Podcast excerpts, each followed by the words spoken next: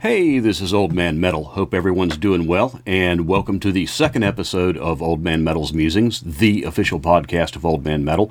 And thank you for joining me today. And thanks to everyone who watched the first episode. If you missed it, I looked at five really great songs from 2018, uh, tracks from Feral, Hakata, Mentor, Wrathrone, and Unleashed. So if you didn't catch that, check it out. Um, I enjoyed making it, got a lot of good feedback on it, and uh, so if you haven't seen it, give it a look. If you enjoyed it, make sure you gave it a like. Um, that helps with the algorithm on YouTube. Um, also, uh, if you are enjoying the content that I'm putting out, the little bit that I've put out so far, um, please go ahead and subscribe to my channel. Um, that helps with the algorithm on YouTube as well. Um, sitting here watching the autofocus thing track my face, that's kind of freaky. Um, anyhow, maybe I need to stop looking at it.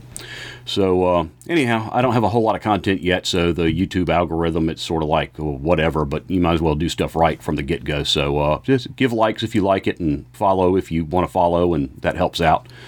Um, so we'll start today with a bit of an update. Um, I said in the afterword that I did to episode one that I was going to switch from 720p to 1080p, and that that was going to push me into a new laptop, and um, that is the case. And I've got the new laptop, and I've got all the software loaded on it that I'm going to use, and I'm actually using it right now for this episode. I've got it recording the uh, audio off my mic over here, and um, so far I'm pleased with it. I haven't done that much with it yet, um, so the proof's going to be in the pudding when it comes time to edit this video. But um, so far so good and um, it's a Lenovo, and it's kind of funny because it's a model that Lenovo actually doesn't sell.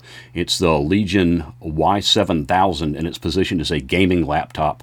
Um, and you can't buy it from Lenovo. It's a custom build that uh, they do custom builds for other uh, people to sell, I guess. And you can get it on Amazon and you can get it on Walmart. Those are the two places that I know of that have it. Um, but you can't get it from Lenovo itself, which is, like I said, it's kind of odd, but whatever. Um, it's an Intel Core i7 um, with 16 gigs of RAM, which there could be more RAM on it, but for the price point that I was going for, I think 16 is going to get me the performance I need, and if not, it's easy enough to add later. Um, it's got an NVIDIA GeForce GTX 1060 graphics card, um, and I think that and the, the the additional power in the processor is what's going to make it do what I need it to do uh, versus what I was using. It's a dual drive system. It's got a 128 gig PCI solid state drive, and it's also got a one terabyte uh, regular old hard drive, HDD hard disk drive.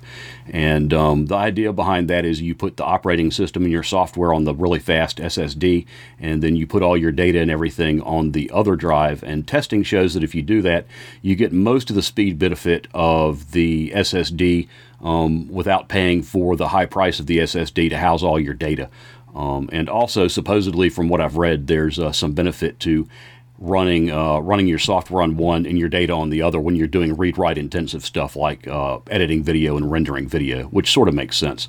Um, so, anyhow, the design, the fit, and the finish on the laptop are really nice. The performance we'll see um, once I start editing with it, but um, in terms of the the research that I did on it, I'm sure it's going to be fine. Um, the price on Amazon is about $1,100, which is a few hundred dollars less than the price point on the other uh, different laptops that I was looking at. Um, and in most cases, the Lenovo had uh, some better specs, anyhow. So um, that's the one that I settled on. I'm going to put a link to a pretty good review of it in the show notes below in case you want to take a look at it and um, learn more about it. And I also picked up a cheap video camera to use for my beer cam. Um, I would tried to use a beer cam on the uh, the update that I did the afterward to episode one, and I used an old uh, uh, Canon PowerShot that I had, an old, old one, and it turns out that it would only film 30 second clips, and I didn't realize that till after the fact, so that didn't work as a beer cam, and um, so I picked up a, uh, an El Cheapo to do that. Um, it's a Campark ACT74 action camera is the name that it's sold under and it's like 40 bucks on Amazon. It's Chinese manufacturer. The instructions are horrible. I mean the worst English you've ever seen in your life.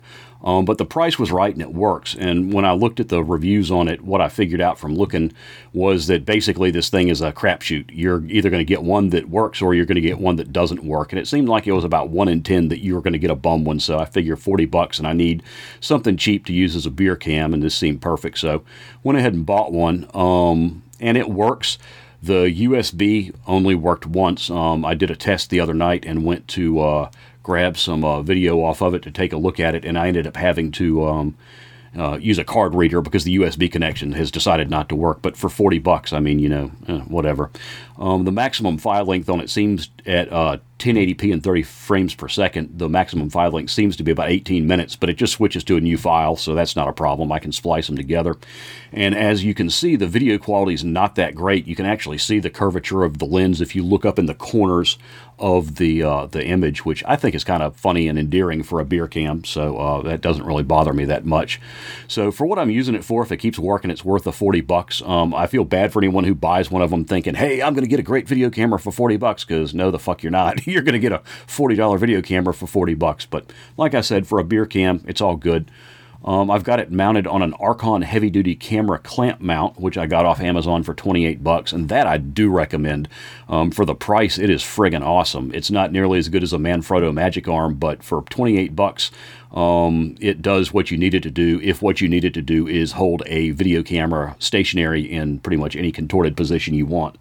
Um, so I recommend that. Um, and all the gear that I'm using to make these shows is down in the show notes, and I've got links to all the gear on Amazon.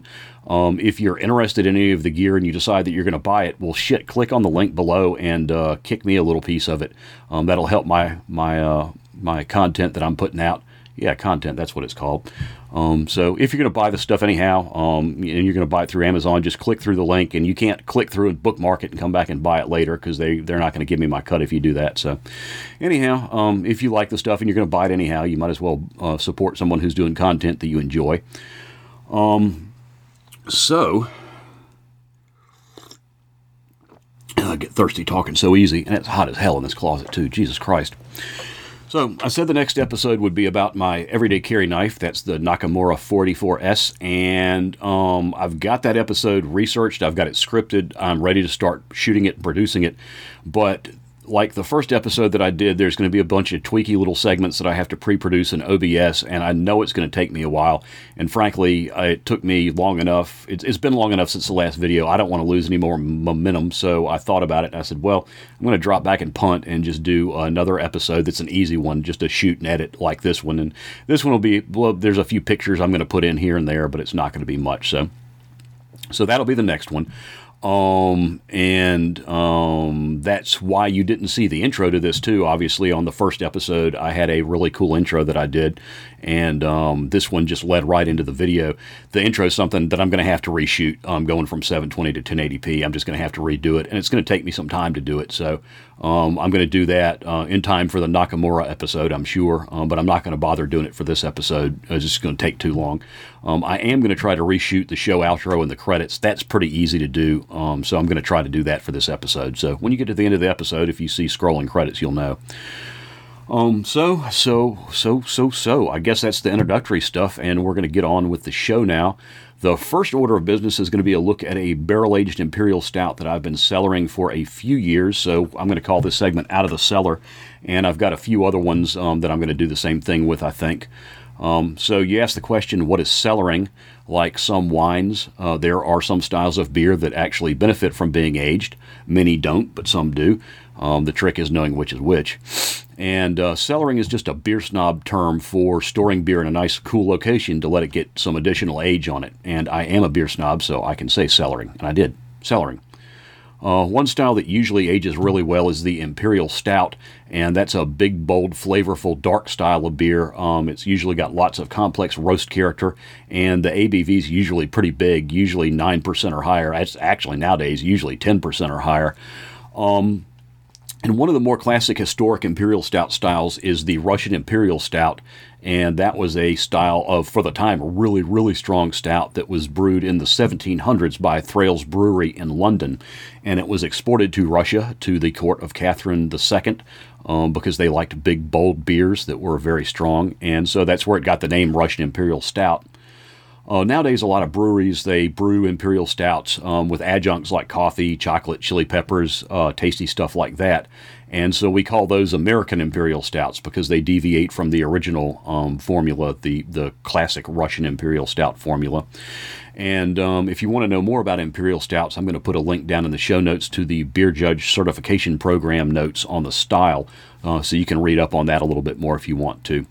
So, why would you cellar an imperial stout? Well, there's two main reasons. Uh, one is to mellow the alcohol. Um, some of these imperial stouts, they come out, some of them are even as high as 13%. When they first come out, a lot of times they can be a little bit hot and um, not hot enough that they're horrible to drink, but hot enough that if you let them age and mellow out a little bit, it's just that much better a beer. Um, the other reason is maybe to round out or blend the flavors. Um, imperial stouts, like I said, tend to be flavorful. They have a tendency to have a bunch of big, bold flavors, especially if there's adjuncts like coffee in them. Um, so aging them lets those flavors round out a little bit, blend together a little bit, and you get more of a seamless um, feel to the flavor on the beer.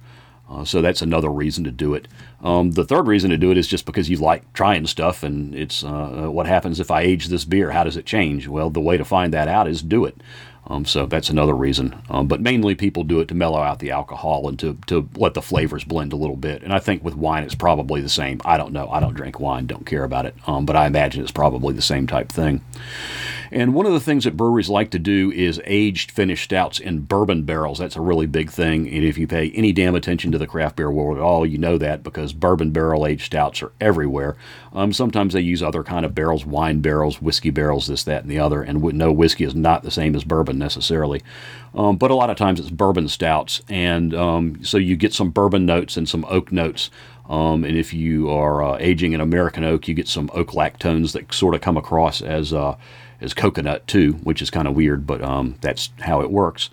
Um, and that's what we've got today that we're going to look at. And uh, this is the 2016 release of Founders KBS, um, which is short for. And I know I just leaned across the microphone talking. I'm sorry, I'm trying not to do that. It probably just sounded like crap for a minute there. Um, that is the beast right there. Founders KBS, that is short for Kentucky Bourbon Stout and that's what it is. It's an imperial stout um, that has been aged in bourbon barrels. It was originally brewed with chocolate and uh, coffee as well. Um, so they call it a breakfast stout. A lot of times, if stouts are uh, fairly good sized and they're brewed with coffee, they will call them a uh, they will call them a coffee or a breakfast stout rather. So that's sort of what they're playing on here: Kentucky for the bourbon, breakfast for the coffee, and um, this is a once a year release. Um, it's always one of their more anticipated beers, and it just slays year after year after year. And we're going to move this coffee and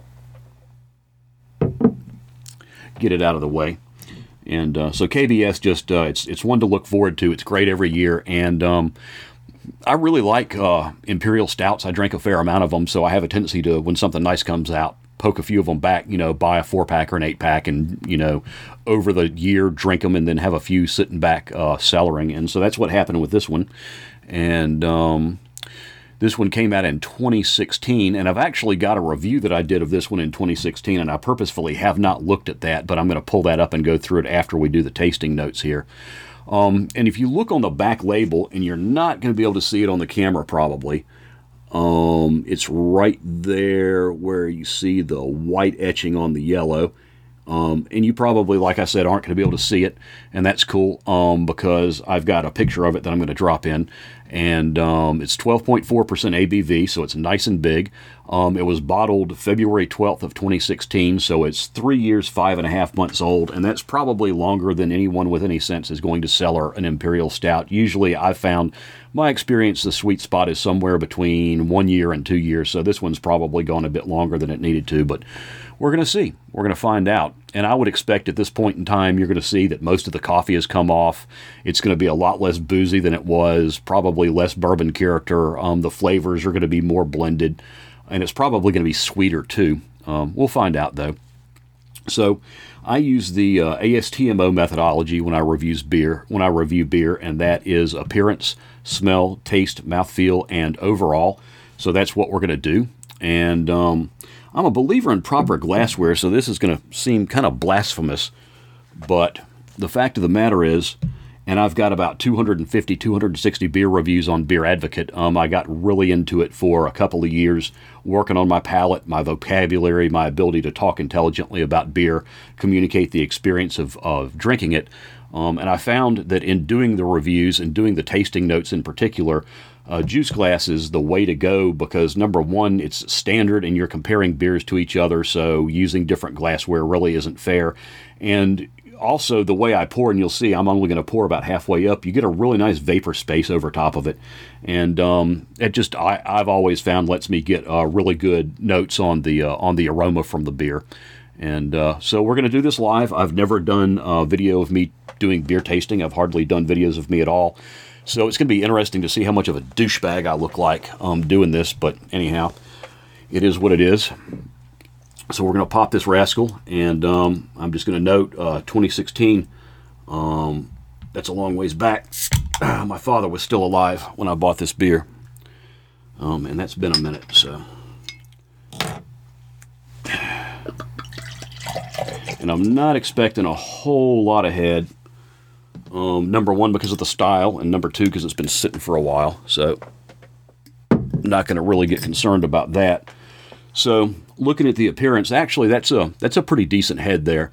Um, considering everything, considering the glass that it's in, and the style. Normally, you know, head's not something that you that you necessarily go for a whole lot on this style. Um, and I'm in really poor lighting here, and I've got a light in my face, so I can't really tell the color. Except I can tell you it's an imperial stout, so it's black. Um, and one of the things that I like to do is take a light and this sort of helps you judge how black it is. And I'm going to see if I can see it on the camera. So this is a this is a 30 lumen white that I'm shining through it. And you can see it's a bright little white. And that white that you're seeing at the top of the beer is actually not the white. I'm down at the bottom with it. Um, so looking at that, I can't even see that white through there. So you're going to call that as dark as it gets, which is uh, which is an 80 um, SRM. And so right off the bat, just coming up on it, you get the coffee a little bit, you get a little bit of bourbon, you get a little bit of booze. So I'm going to say it leads with, with coffee and bourbon.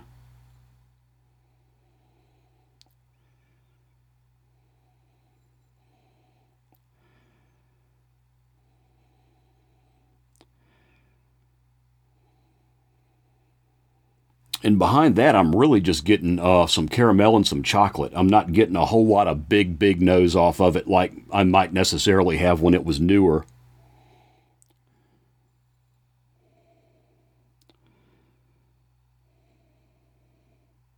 So leads with bourbon, leads with coffee, and then back behind that, you've got some chocolate, some caramel. Um, not really a whole lot of distinct flavor notes. Hmm.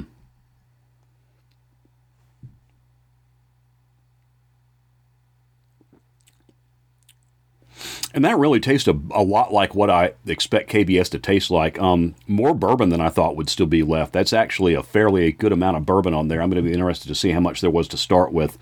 Um, KBS usually you get a lot of caramel, you get the chocolate. I'm really not picking up any coffee on the flavor at all, hardly, and I wouldn't expect to at this point, three and a half years out. Coffee is one of the things that usually will come off fairly easily off a beer. Um, and KBS on the usually the caramel is like a lighter caramel, and I don't mean light in intensity, I mean like light colored caramel as opposed to a darker caramel. Um, this is tasting a little bit darker than I remember it. It's it's got the lighter caramel, some darker caramel, um, a little bit of molasses, um, which is really a, a dark, dark sweet, and not even that sweet necessarily.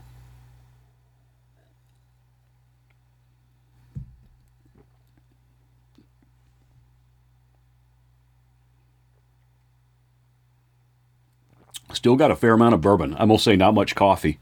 Um, so about what I would expect it to taste like. Um, probably was a little bit better a year ago. It's absolutely not bad now, but after a certain point, it's diminishing returns, and I probably should have drunk this one already.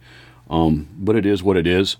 Um, so the mouth feel, let's get a feel of that.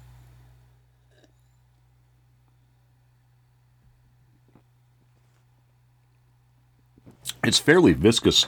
Um, Imperial stouts have a tendency, some of them, to be fairly thick. This is not the thickest one I've ever had, but it's got a good bit of viscosity to it. Um, it's sticky. It's got a sticky feel, and um, you know, and not to be crass, but what I mean by that is, if I drink some of this and I hawk a loogie on the wall, it's going to stick to the wall. That's what I'm trying to say. It's got a really sticky feel. There's some sugars there that are making it cling. Um, and um, the uh, the booze, it's not really that boozy. Um, I'm going to say that it's uh, it's uh, it's warming, not anywhere near what it would have been probably when it was fresh because it's 12.4 percent. That's a good bit, but um, it's warming and the carbonation.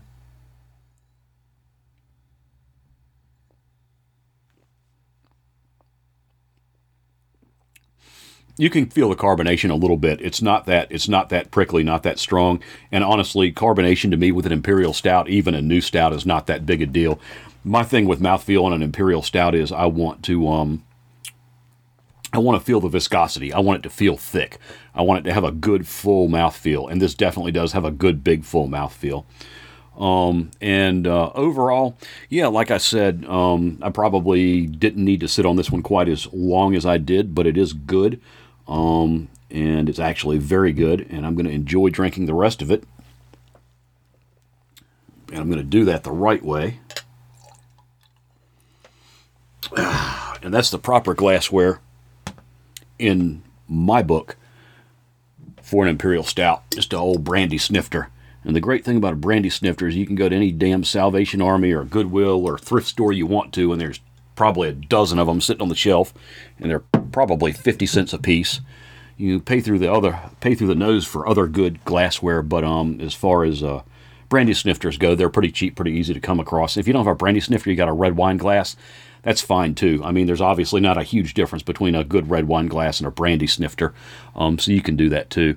Um, like I said, I think glassware is important, and maybe we'll talk about that in another episode. Not going to bother talking about it now. And shift things around a little bit. So we're going to change gears here. Um, we're going to go from good beer to good metal, and it looks like we're about uh, 22 minutes in. So, god damn, I can talk. That's a fact. This is going to be a fairly long one, but it is what it is. Hope y'all are sticking with me. Um, hope you're not jealous of the good beer. Hope you're drinking a good beer, actually. Um, and I'm just going to say uh, cheers to the folks at Founders for making it.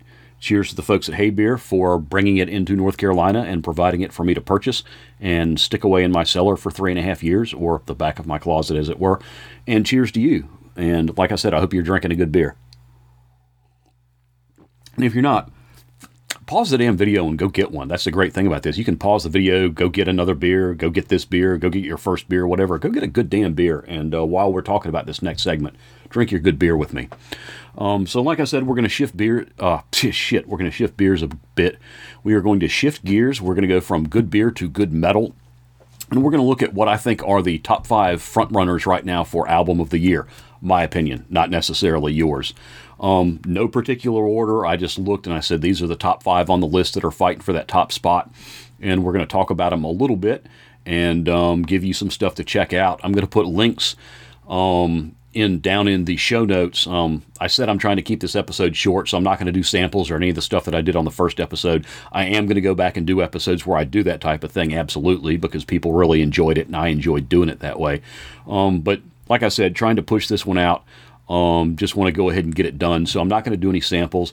What I am going to do, all five of these albums are on YouTube in their entirety. So in the show notes below, I've got a link to all of them. So go and listen to them. Listen to them for free. Check them out. I mean, that's the wonderful thing about music nowadays. I don't do blind buys on albums ever. And I mean, I'm about to be 50 years old. I'm coming up on 50. When I was coming up, a lot of what you did was blind buys because you couldn't get on the internet and check stuff out or even get on the internet and read reviews. So take advantage of the fact that you can check these things out. You know, I think they're great. I think you'll think they're great, but maybe you won't. And um, so if you if you find out, then you'll know. Um, so the first one we're going to look at is uh, from a band called Ravenous Death. And I'm going to throw an image up here too. I'm going to try to get some decent video right there, but I'm going to throw an image up there too. Um, so that is Ravenous Death. The album is called Chapters. I'll put the put the used ones at. I'm running out of space here. I need like a second desk to set shit on. It seems like. Um, so, Ravenous Death, Chapters of an Evil Transition. Ravenous Death is a fairly new band. They formed in 2016, um, but none of the members are new to the Mexican death metal scene, which is what they're part of. Um, they've all been in previous bands. Chapters of an Evil Transition is their first LP. They had a EP come out on an indie. It was an indie independent. Um, it was called Ominous Death Cult. Um, that was 2017. So 2019, their first album comes out on the Memento Mori label. Um, and this is generally up tempo black death metal that uses a lot of blackish tremolo picked riffing, uh, as well as some more traditional old school Swedish death metal riffs and the occasional thrash break. Um, all of that's driven by equal portions of D beats and double bass, and there are some blastier sections and some thrashier drumming as well. Um, there are lots of nice feel and tempo changes that keep things exciting, and plenty of riff changes too, even within the verses and choruses, and that's not something that you always get necessarily. Uh, the vocals are cavernous, guttural bellows, and occasionally there are some blackish snarls and shrieks. Uh, the production is also blackish in tone, but it's still big feeling. Um, it doesn't feel it doesn't feel um, like there's no low end to it, like a lot of times with uh, blackish production you'll get. Um, it's big feeling, it's modestly dirty. Honestly, it sounds really nice. It's a really good sounding album for what it is. Um, as far as the standout tracks go, there aren't really any standout tracks. It's consistently good throughout. Um, maybe Doomed to Exist and Initiation Ritual don't stand out as much as the rest of them do. Um, but great album. Check it out. Um, the next one I'm getting better at not talking when I'm leaning. That's good. At least my dumbass can learn.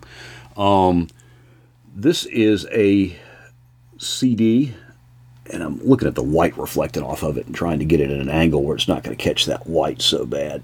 And I guess it doesn't matter because I'm going to put an image up there anyhow. So we'll just go straight to the image. The hell with it. And uh, Warfist is a two man Polish black thrash band, and they've been around since 2004. Uh, Grunberger is their third full length release, and it comes to us courtesy of Gods of War production. Um, it is a really well done multi tempo black thrash album in the vein of Toxic Holocaust, that type thing. Um, you've got excellent, well varied mid and up tempo thrash riffs, and they ride atop some traditional thrash drumming, bolstered by D beats and double bass uh, where necessary, but predominantly thrash style drumming, thrash style riffing. Um, Warfist make really nice use of really crushing down tempo sections and breakdowns uh, for build and release of tension, and keeping things interesting. And they also use the occasional thrash lead or a groove bit or a gang chorus or a crossover riff. They throw all sorts of different things in there for variety, so that keeps it really interesting. And that's one of the things that I really like about the album. Um, the production is fairly blackened and dirty, and it reminds me a lot of mid era Toxic Holocaust. I mentioned them already as a reference point. Uh, the vocals are hoarse, gruff, spoken bits and shouts, and really they remind me of Deceased as much as anything else. Um, so the vocals don't remind me of Toxic Holocaust so much, but um, standout tracks, I'm going to say The Chapel of Death, uh, The Burning Flames of Ignorance, which is a great fucking title, and Grunberger Drinking with the Devil. And that's one of those songs where you've got like a second subtitle in parentheses, and I always thought that was cool. Um, so it's always cool to see someone do that. So and it looks like my main camera just stopped. I guess there's some sort of file length limit on it, and 28 minutes in, that's kind of a weird limit. So, anyhow, I just told it to start recording again, and um, I think I was closing out with Grunberger, um, Drinking with the Devil being one of the standout tracks, and I was saying, well, uh, cheers to you too. So, the third album we're going to look at it's like magic. It just keeps refilling itself. It's like the never ending glass of beer until I get done with it. So, the third one we're going to look at is an album by a band called Okkultist. The album is called Reinventing Evil.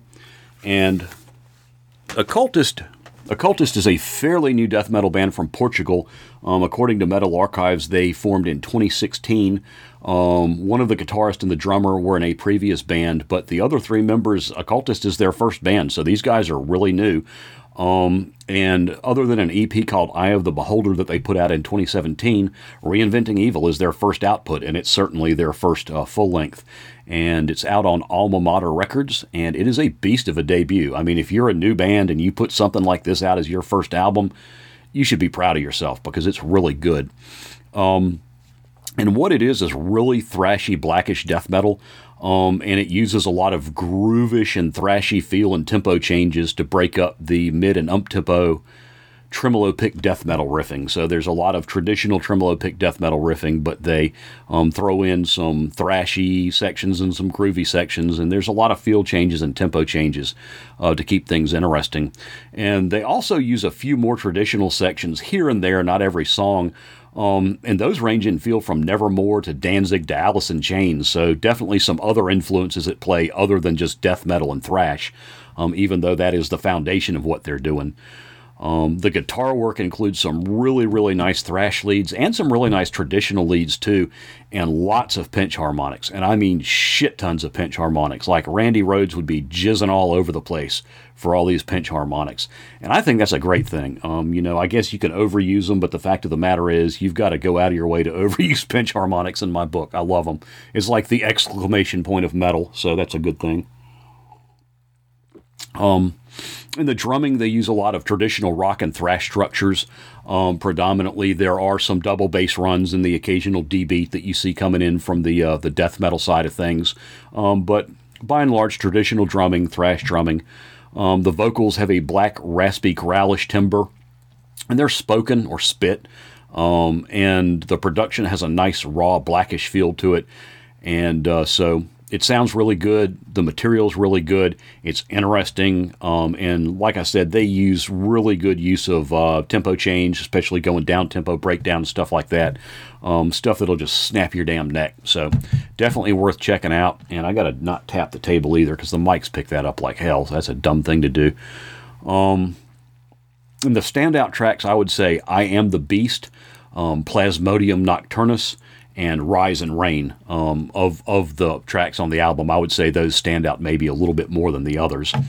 Um, so the fourth one we're going to look at, and hopefully you know who these guys are. I really hope you know who these guys are. A little band called yeah. This holding up the CD thing is just not working good because of the damn light. Oh, there we go. Get it angled like that. I don't know. Anyhow, I hope you know who Legion of the Damned are because they are one of the seminal death thrash bands. Um, they've been around since 2005, and before that, they were a band that was called Occult, and that band formed in '92. So they really have been around for a long damn time. And the drummer and the vocalist all actually go all the way back to the beginning of Occult. So you know those guys have been doing it for a long time. And as far as I'm concerned, Legion of the Damned is the perfect exemplar of death thrash. Like if someone asked me, "What the hell is death thrash?" I would hand them a copy of uh, their first uh, their first full length release, um, Malevolent Rapture. That's it right there. And that sucked, so I'm going to do that again. It's the first thing I've reshot. Actually, I'm not going to do it again. Actually, I will. Fuck it. Um, as far as I'm concerned, Legion of the Damned is the perfect exemplar of Death Thrash. Like if someone asked me, what the hell is Death Thrash, I'd hand them a copy of Malevolent Rapture, which is their first album that came out in 20, uh, 2005.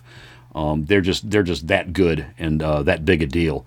And uh, so in January, they had a new album come out on Napalm Records. It's called Slaves of the Shadow Realm. It's their seventh full length album, their seventh LP, and the first one they've done in five years. So it's actually been a bit of a hiatus for them. Um, and as you would expect if you know the band, um, Slaves of the Shadow Realm is absolutely top notch death thrash. Absolutely top notch.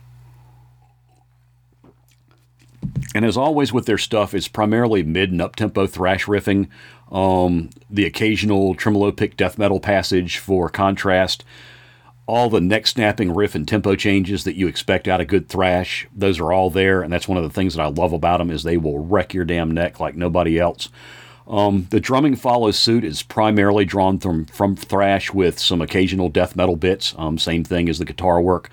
Uh, the song structures, importantly, are more like death metal than the traditional verse chorus verse chorus thrash simplicity. That's one of the things about thrash is typically it's verse chorus verse chorus or some minor variation on that. Death metal, you get into some weirder structures, um, maybe more linearity. There may be choruses, but there are multiple choruses the verses don't work out the same. And uh, so that's one of the things that you see a lot with death thrash is you won't see the traditional thrash structures. You might see traditional thrash riffing and drumming and some other death metal elements, but typically the song structuring will be more drawn from death metal. And that's the case with Legion of the Damned. Um, the production aesthetics, just like always for Legion of the Damned, they sound the same as they always do. Um, blackish, that type of early black thrash, kind of a little bit tinny like old thrash was. Um, black, a little bit raw, definitely how it sounds. Um, another great album from a consistent ass kicker of a band. So if you haven't heard it, you need to check it out. It came out in January, and I actually didn't click onto it for a couple of months. Um, it, it slipped past me somehow or other, but as soon as I got my hands on a copy of it and checked it out, absolutely wonderful. So, um, standout tracks are going to be Slaves of the Southern Cross, Warhounds of Hades, and Black Banners in Flames, which is another really cool song title.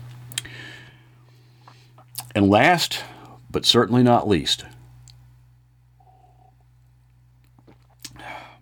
that is really good, but probably not as good as it was a year ago.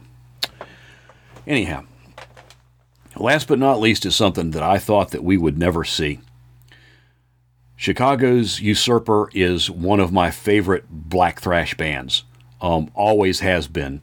They started out in 94 with a demo, and their first LP, Diabolosis, in 95 was pure black thrash with emphasis on black. It was pretty damn raw, pretty heavily influenced by black metal. Um, their second album wasn't maybe quite as raw. The third one came out in 2000. It was called Necronemesis, and that one saw them hit a balance between the black and the thrash that nowadays draws a lot of comparisons to Celtic Frost. And yeah, I know it's Celtic, um, but even Tom G. Warrior has admitted to the fact that he occasionally uses the endearing Americanism Celtic, and that's what we called it back in the day. And so that's what I'm going to say Celtic. Duck, I says. It was a great movie. Um, so Usurper released five albums, and the fifth one saw the departure of General Diabolical Slaughter, who was their vocalist, and he was fucking amazing. Go back and check out some of their early stuff, the stuff that he could do. Great vocalist. Uh, so in 2005, he was replaced by uh, Dan Tyrantor.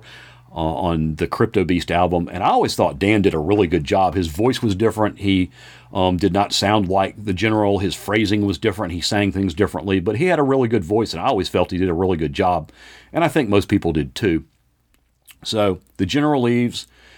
Cryptobeast comes out in 2005. It's a good album. Everyone's happy. And then they split up. Just done.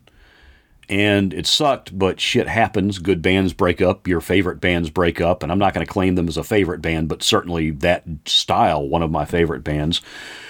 Um, and after a few years of being broken up, you figure it's for keeps. And if after a decade you figure shit, it's done, forget about it. There's, you know, it's, it's done.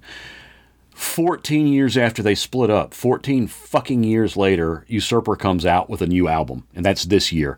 And uh, it's called Lords of the Permafrost. Never thought it would happen. Never thought there would be another Usurper album. And I, honest to God, think that the new album compares to Twilight Dominion, which is my favorite album from them.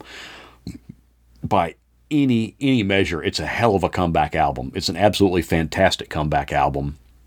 The funny thing to me about it is how much Tyrantor sounds like General. Um, the timbre of his voice is still a little bit rougher, but it's a lot closer to the way the General sounded, and the enough that you like notice it when you listen to it and the phrasing is spot on general. The phrasing he's not singing it the way he sang on Cryptobeast i swear the phrasing it's so much like the general that i had to check the credits to be sure who was singing. I figured maybe the general had been chain smoking for the last 14 years and his voice had roughened up or something a little bit. It's like the whole band took this big step backwards to twilight dominion. And that's like i said my favorite album from them so i'm just over the moon the fact that they dropped this new album got back together and it's as damn good as it is um, I'm really digging it, and if you like Usurper, you you need to check it out because you're probably going to dig it too. Um, just absolutely fantastic stuff. Just as excited as I could be that they did that. Um, so that's gonna about wrap it up. Um, at the 39 minute mark. Good God Almighty, God, I can talk, y'all. So um, I hope you enjoyed listening to me talk. Um, talking about some new gear. Uh, 2016 Founders KBS Stout. Um, yeah, I'm a little OCD, uh, if you caught that. Um, some new metal from Ravenous Death, Warfist, Okkultist, Legion of the Damned, and Usurper. And like I said, those five albums right now, to me, they're leading the pack in terms of what's going to be album of the year. That can change. It's only August, August 1st. Um, but that's where we're at. Um, if you did enjoy the episode, please leave a like. Um, the next episode should be the Nakamura Everyday Carry Knife episode. Um, if you're not subscribed, make sure and subscribe so that you get a notice. You don't miss out on that. And um, appreciate the support.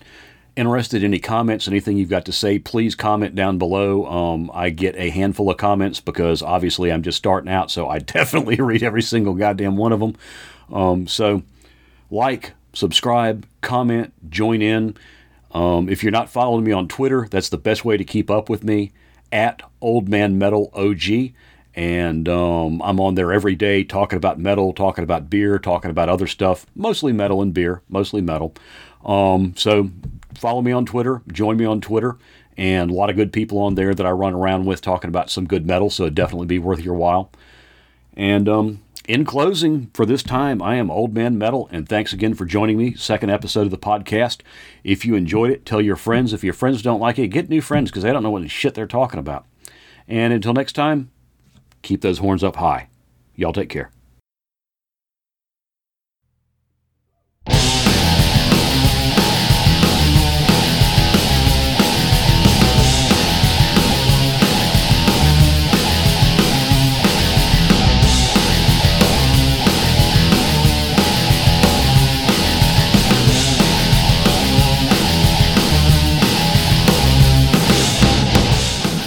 Listening to Old Man Metal's musings. All material depicted is the intellectual property of the copyright holders. Any resemblance to actual persons living or dead is a goddamn shame. Thank you for joining us.